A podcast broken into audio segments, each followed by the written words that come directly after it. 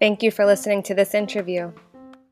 And as always, if you would like to contact me, you can find me on Instagram, Facebook, or Twitter at Yoga for Social Justice.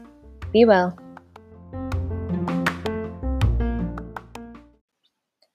In this interview, I talk with Dr. Ann Gleig, Associate Professor of Religion and Cultural Studies at University of Central Florida.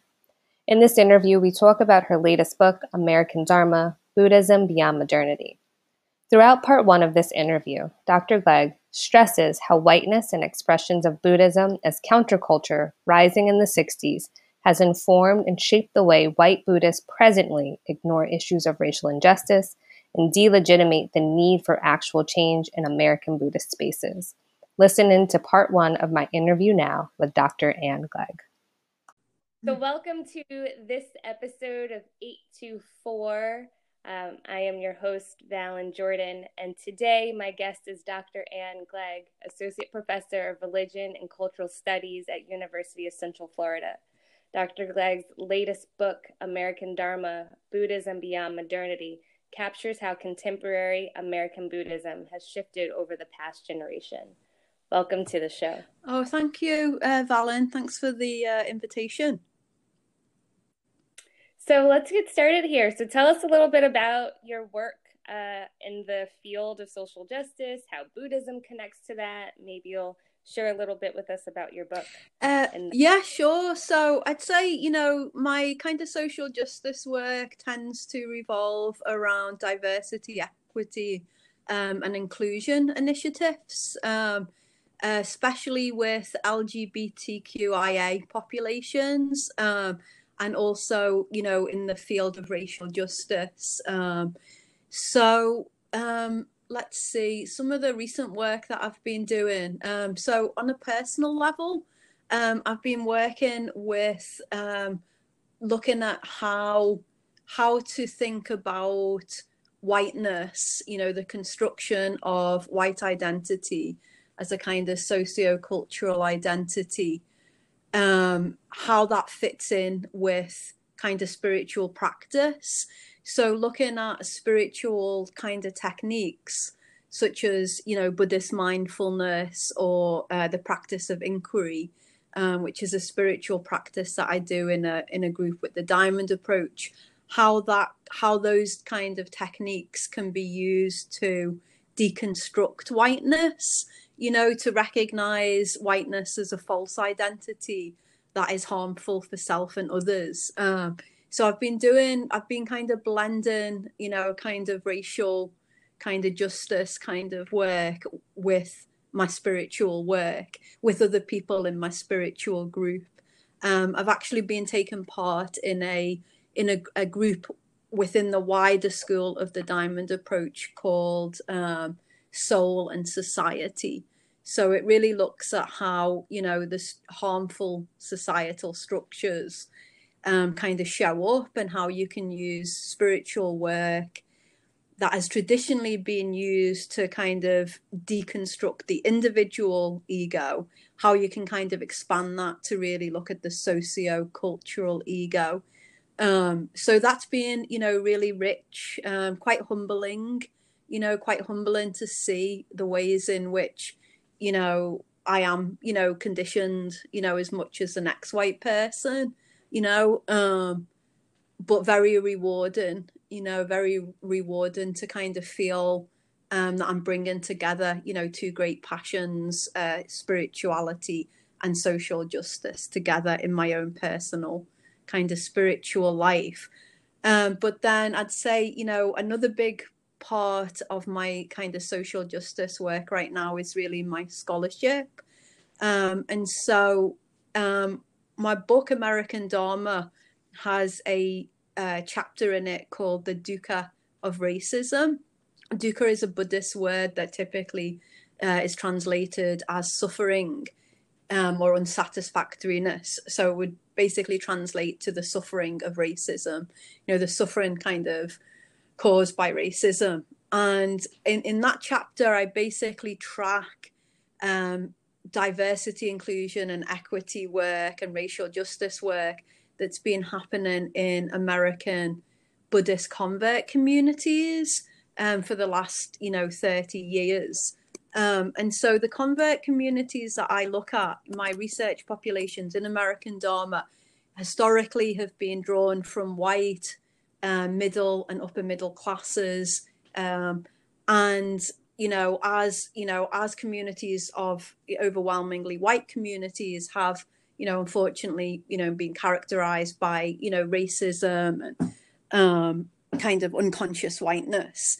Um, but there's been, you know, a small population that's increasing um, of Buddhists of color and their white allies that have really been trying to bring awareness to racism in these Buddhist communities. Um, and so I, in this, you know, in this chapter, I basically, I think, you know, I did, can't remember how many interviews, maybe 20 interviews um, with Buddhists of color and um, basically, you know, document uh, the type of work that they've been doing.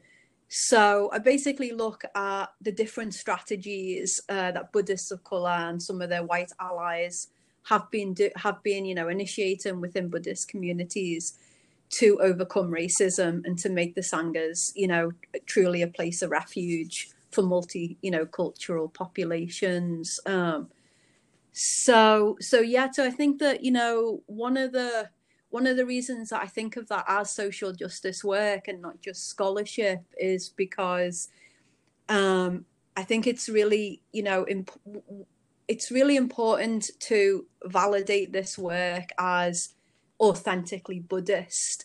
So one of the big obstacles that Buddhists of color in these communities have faced from, you know, white practitioners who have been resistant to their efforts is that they're not doing Buddhism, that they're bringing in, you know, these, you know, foreign kind of values into Buddhism and kind of ruining Buddhism.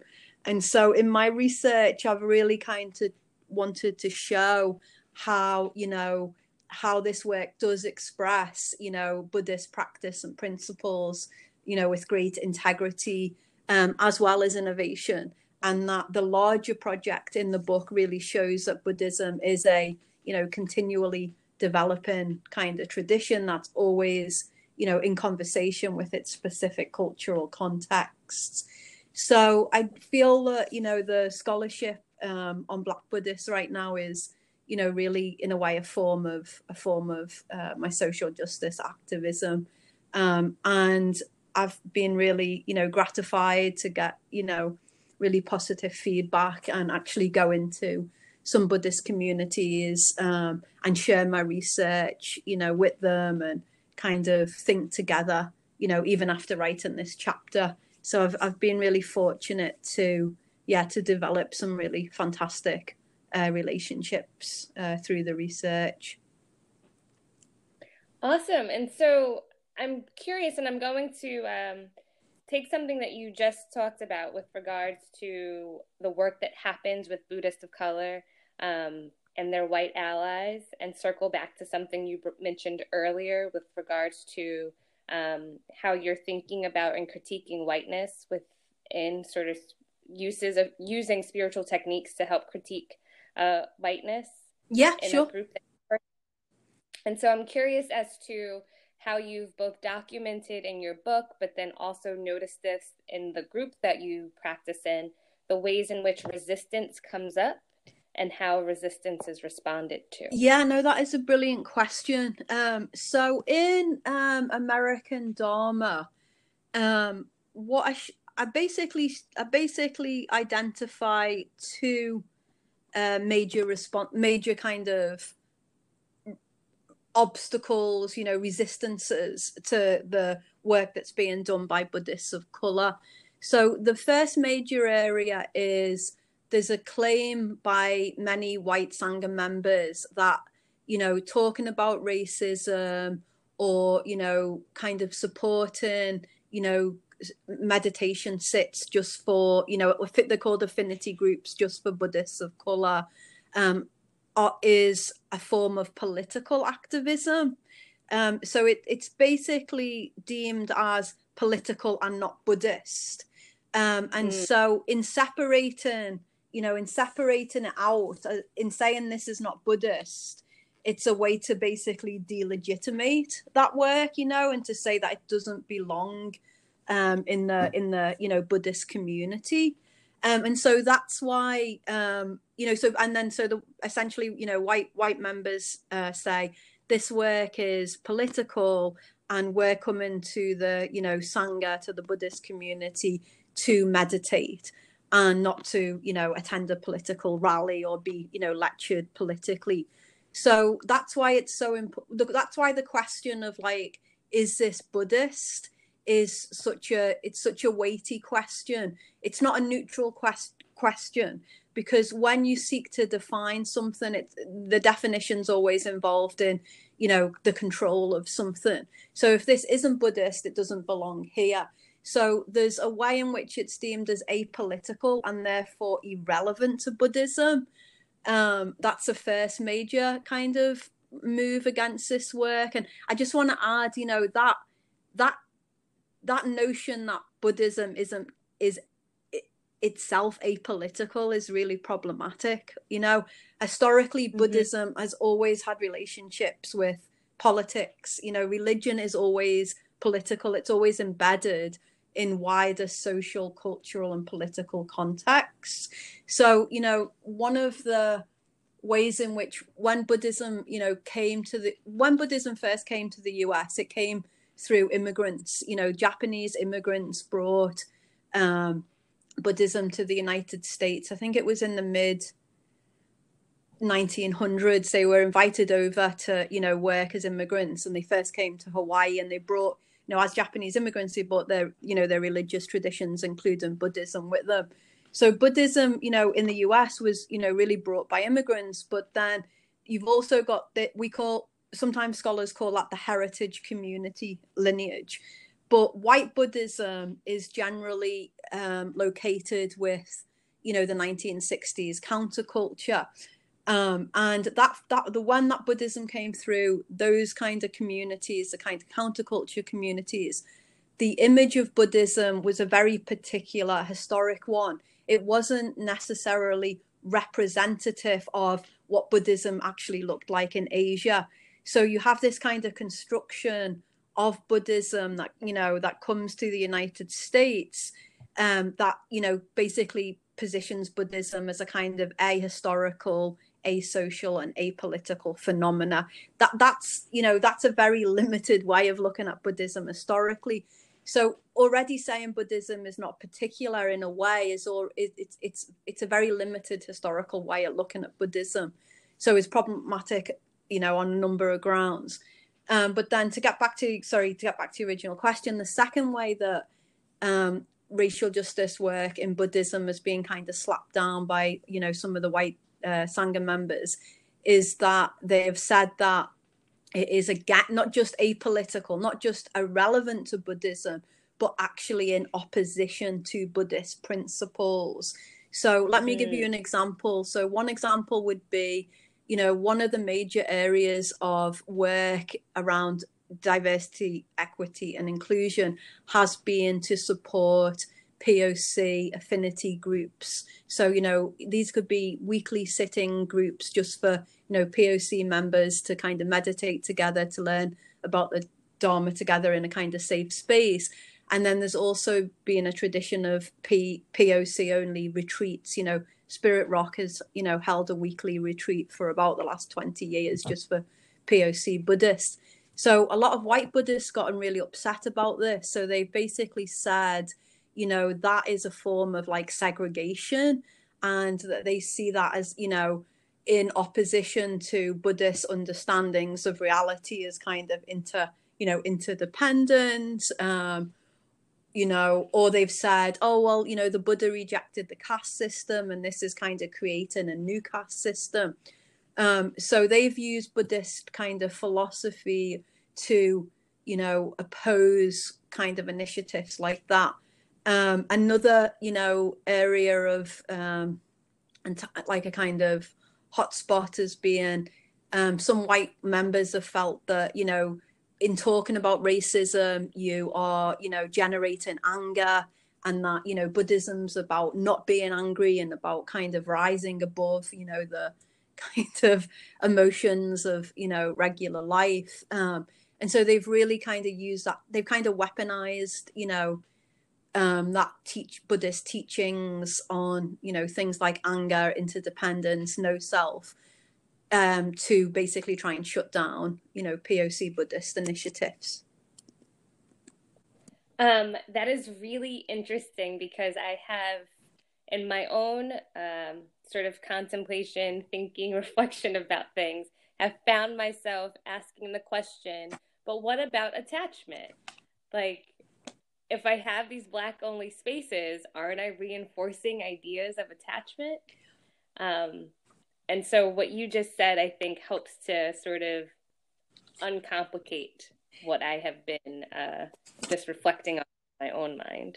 Yeah, no, I mean, and I think they're really great. I mean, what really you're asking, you know, all the right questions. It's like you've got these Buddhist principles, right? Buddhist ideals, um, and then you you need to. Well, first of all, I'd say you, you know one of the one of the issues is that you know often people have that I don't necessarily mean you, but often, you know, practitioners have quite a romantic and abstract idea of Buddhist principles, you know, and then they're measuring these abstract principles against actual lived realities on the ground. Um, so mm. I would say the first thing to do would be to like really get a sense of, you know, the history of you know thought around attachment. Like how have buddhists across you know time and space kind of thought about non-attachment and practice non-attachment? You know so you want to get really clear that you really understand the kind of like you know depth and you know nuance in in in individual buddhist con- concepts. And i think that a lot of um, americans and just in general practitioners you know they don't always have access to that kind of knowledge. You know, they're not Buddhist scholars, you know, um, but you know what what I find often when I talk to you know Buddhist practitioners is you know you you realize how kind of limited their their understanding and how romantic how romantic a view of certain things in buddhism you know that they have so you know once you get a sense of how has that principle actually you know there's a spiritual ideal but then there's also like how actual communities operate you know in real life conditions that are often really different than an ideal. Um, and then i think in any in any buddhist tradition you know in any religious tradition but you know in, in buddhism as well you know you can always find different interpretations of the same principle. So one of the things that was quite interesting to me working on you know Buddhists of color, and also in the work that I've done on LGBTQIA Buddhists, is that both advocates for these groups and people who object to these groups often use the same Buddhist concept. You know, they use it for them and they use it against them. You know, so that's mm. really interesting. So, like, for example, the teaching of no self you know, a lot of people also oppose identity based groups in Buddhism because of the teaching of no self. They say, you know, why would you identify with being, you know, LGBTQIA or, you know, a Buddhist of color? Like that's against no self. That's a, if you have that identification, that's a reification of self, you know. But then you also find that, you know, I also found that a lot of queer Buddhists, you know, that they had they actually found the doctrine of no self really supported their queerness because they said, oh, because no self means that you have this dy- dynamic, you know, contingent self, and that's how I, ex- that, you know, that's how I exa- experience my gender, you know, flexibility as something that is like constantly shifting and changing. So I think one of the issues with the no self argument is this that often it's it's it's normally only minorities, be it racial minority racial minorities or you know sexual minorities that are considered as being attached to identity. But i think that like what i found in my work with you know my own investigation of my own whiteness that whiteness is an unconscious identity whiteness is an identity that most people it's like the secret identity right? It's like an identity that you don't even recognize because it's considered a kind of transcendental identity like other people have color you're you know above color.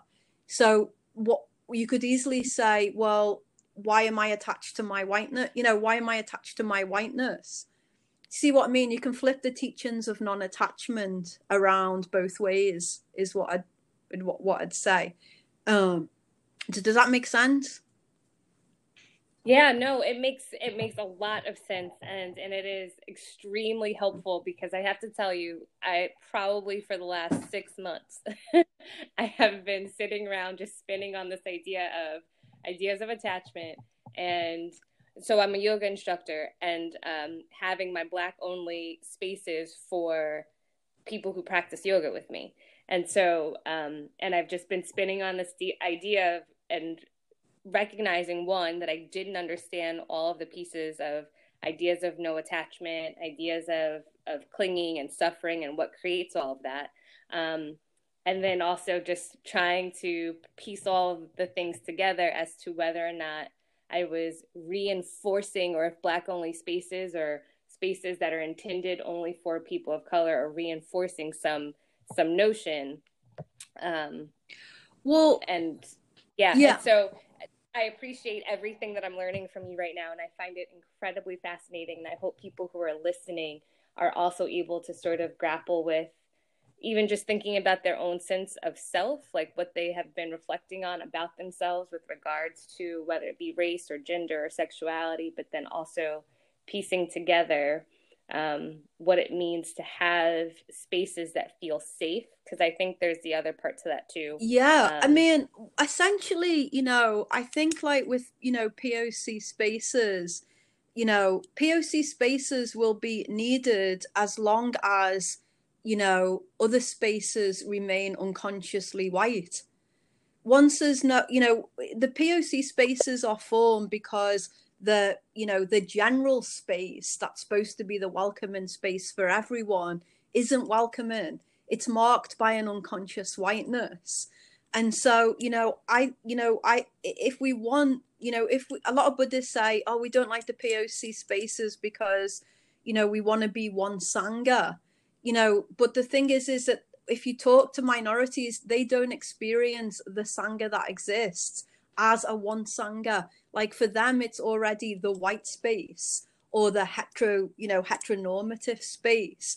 So the poc right. groups and the you know the queer affinity groups are reacting to the reification of dominant identities.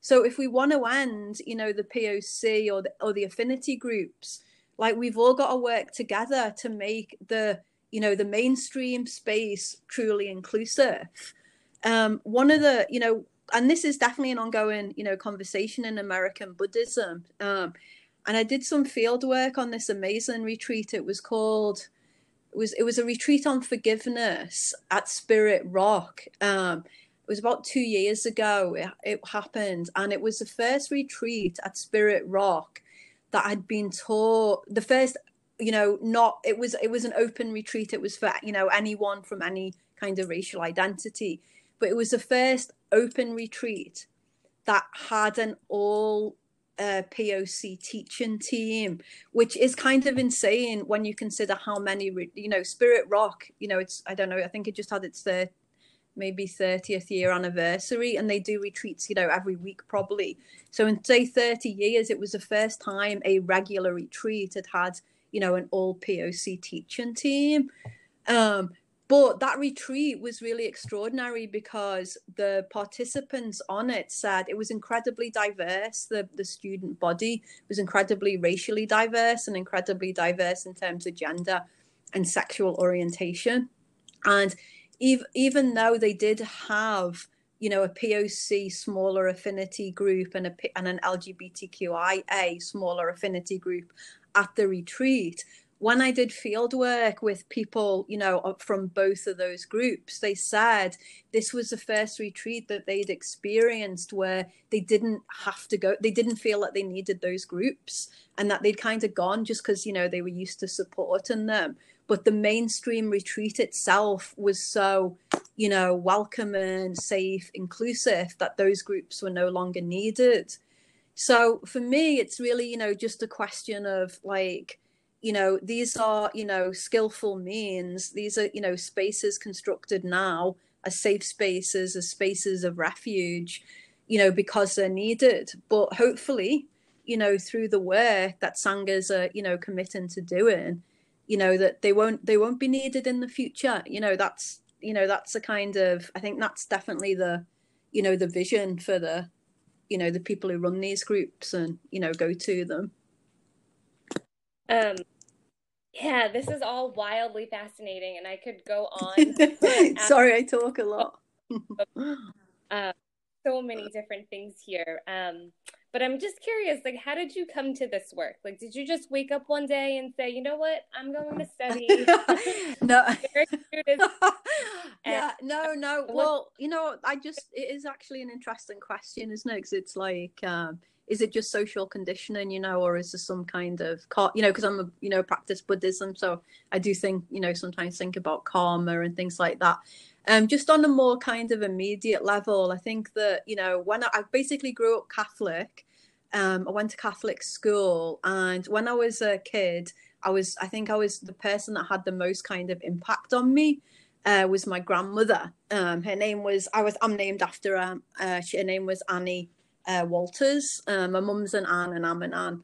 Um, so we were like known as the three Annies, you know. So she really she was a big influence on me, and she was very involved in the Catholic Church and she was very uh, she was just really she just was very focused on you know marginalized i mean she she left school when she was 14 so she wouldn't even know what the word marginalized meant you know she's she's dead now unfortunately um, but she was very much about like attending to the vulnerable in society is the work of catholicism you know and so you know she just did a lot for you know disabled populations and um, anyone who was she was really poor um, but she was just you know she she's the type of person that she would give you you know she give if you were cold she'd give you the cardigan she was wearing um, so i think that just really you know kind of imprinted me at an early age to really be concerned with you know people who didn't have anything in society um, and when i grew up you know and ended up studying theology and religious studies, and I encountered liberation theology, um, which, you know, liberation theology, as I'm sure you know, really associates Jesus with the marginalized, you know, so it grew, began in Latin America. Um, and then, you know, there's a, there's a, there's a black the- theological, um, black theologian James Cone, you know, talks about Jesus as, as a victim of lynching and draws this kind of radical identity between you know Jesus and, and African Americans. And as soon as I you know as soon as I kind of encountered that theology I was like wow that is that was you know that's Nanny Walters you know that's that's me. So I think that you know really like somehow I was really formed on a very immediate level in a kind of you know family situation to really you know identify spirituality with you know kind of solidarity with marginalized populations. Um,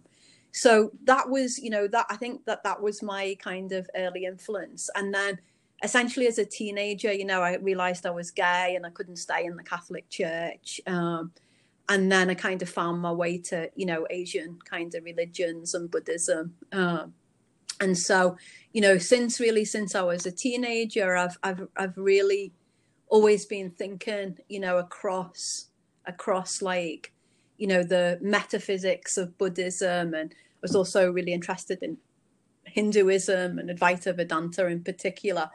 Um, and you know a kind of social justice orientation that's really rooted in spirituality you know that not just secular not just a secular politics but social justice as a kind of spiritual practice in a way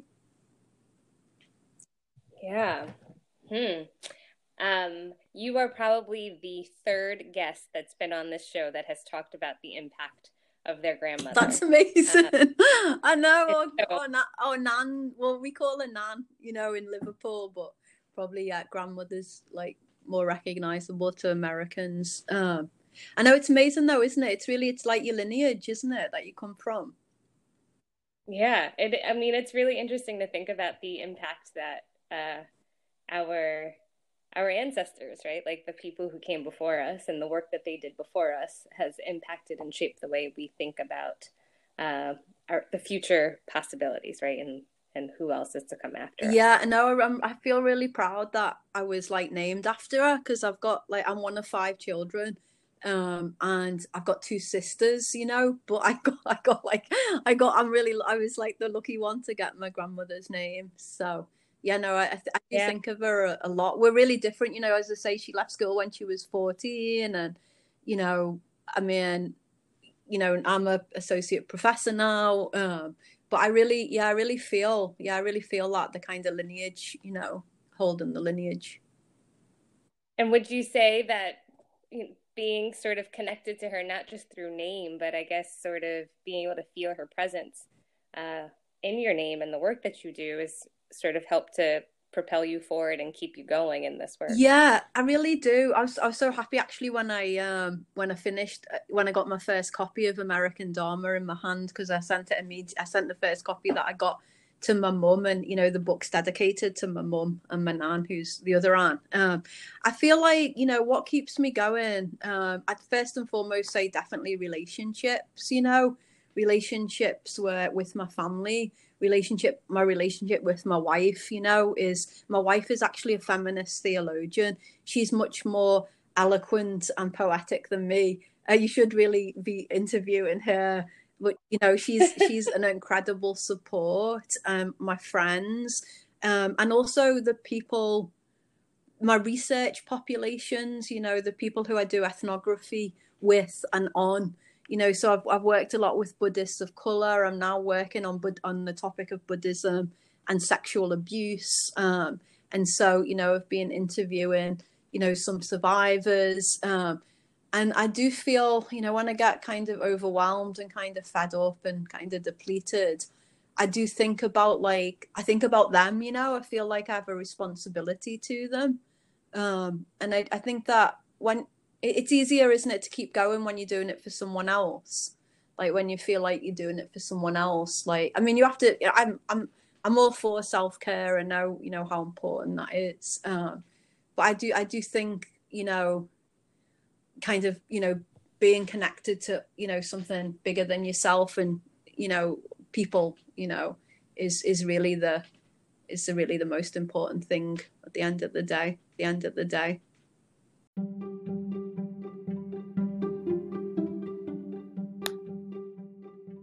Welcome back to season two of 824.